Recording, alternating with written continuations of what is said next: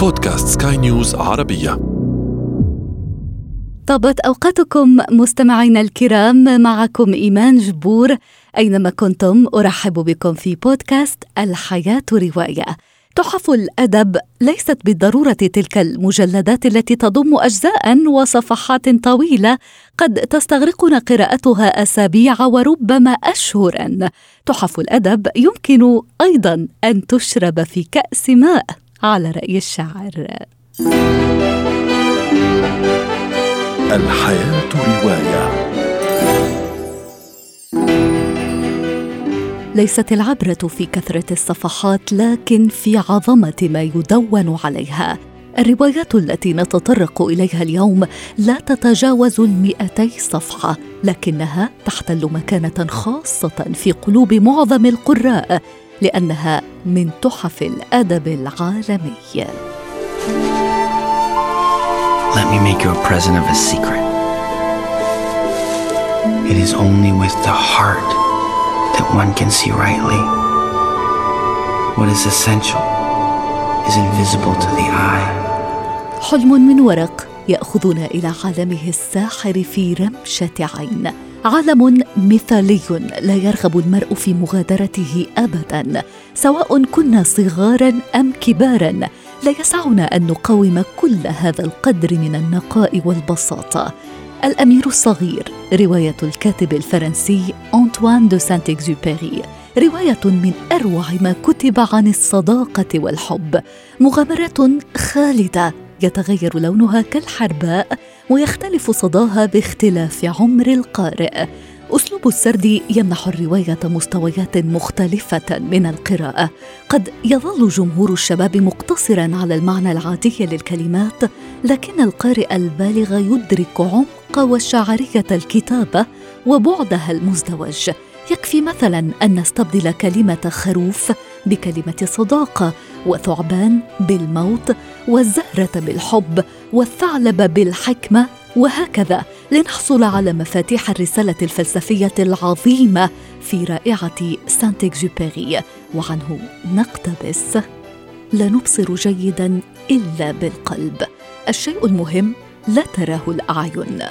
ويقول أيضا الراشدون يحبون الأرقام وحين تحدثهم عن صديق جديد فهم لا يسألونك قط عن الأمور الجوهرية لا يقولون لك ابدا كيف هي رنة صوته ما هي ألعابه المفضلة هل يجمع الفراشات؟ بل يسألونك كم عمره؟ كم عدد إخوته؟ ما وزنه؟ كم دخل أبيه؟ وعندها فقط يظنون أنهم عرفوه. Because Because I got you. and I got you. I spend all my time telling you things and you forget them. I remember about the rabbits. يصنف أسلوبه في خانة الأدب الملتزم لسبب وجيه واقعيته المباشرة وإتقانه لقاموس الحياة اليومية نتحدث عن الأديب الأمريكي جون ستاينبيك وروايته Of Mice and Men وهي بدورها مثال حي. على أن روائع الأدب ليست بالضرورة أكبرها حجما وأكثرها تعقيدا. قصة صداقة متينة الأواصر بين رجلين. جورج ميلتون ضئيل البنيه وسريع البديهة وليني سمول الذي برغم ضخامة حجمه لا يتجاوز معدل ذكائه معدل طفل في السادسة. جورج يرعاه. يحميه من مجتمع لا يرحم السذج يحلم الاثنان بقطعة أرض خاصة بهما يربيان فيها بضعة أرانب. ولتوفير المال ينتقلان من مزرعة إلى أخرى للاشتغال كعمال موسميين. لكن من يدري لما أحلام بعض الناس تنتهي دائما بكوابيس. تابعوا الطريق بصحبة الصديقين صوب مزرعة كيرلي في سوليداد لتعرفوا نهاية القصة يقول الكاتب. إنه إنسان جيد يقول سليم. لست بحاجة لأن تكون حذقا لتكون إنسانا جيدا. أحيانا يبدو لي أن الأمر عكس ذلك. خذ رجلا ذكيا حقا. نادرا ما يكون رجلا طيبا. ستاينبيك ومن خلال عالم يعرفه لأنه اشتغل فيه عالم المزارعين أراد التنديد بالسياسة والنظام الاقتصادي الذي أدى إلى الكساد الكبير.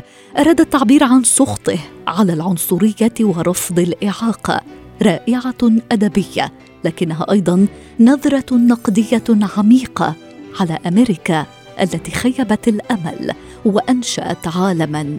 من الاقصاء I wake up every morning and say bonjour tristesse my smile is void of laughter فصل صيف في جنوب فرنسا تقضي سيسيل المراهقة الإجازة مع والدها الأرمل وعشيقته. هؤلاء الثلاثة يتعايشون في أجواء من التحرر والقبول المتبادل. لكن دخول طرف رابع على الخط ينذر بالإخلال بتوازن هذا الثلاثي. صديقة العائلة آن الأربعينية تتمكن من فرض نفسها بفضل ذكائها وجمالها تستطيع طرد إلسا العشيقة فيخلو لها المجال للزواج من ريمون. تسعى آن إلى إخضاع من تعتبرهم الآن زوجها وابنتها.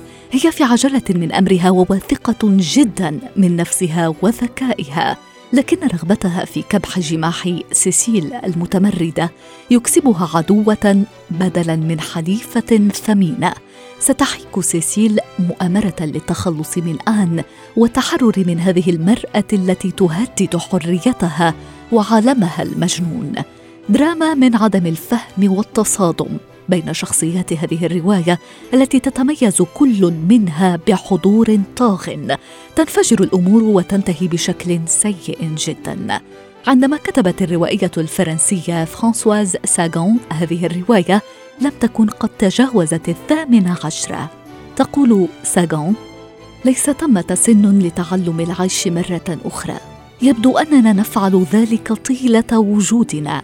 نبدأ وننطلق من جديد نتنفس من جديد كما لو أننا لم نتعلم شيئا عن الوجود باستثناء صفة ما فينا. Bonjour Tristesse أو مرحبا بالحزن. اعتبرها النقاد سابقة لزمانها.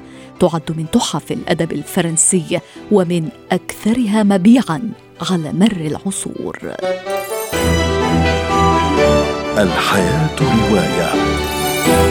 وفي ختام هذا العدد أشكر لكم وفاءكم وطيب إصغائكم مستمعينا الكرام. بإمكانكم تحميل هذا البودكاست عبر منصات أبل وجوجل وغيرها حيث بإمكانكم أيضا ترك آرائكم وتعليقاتكم ومقترحاتكم. كنت معكم أنا إيمان جبور. يتجدد لقاؤنا في العدد المقبل.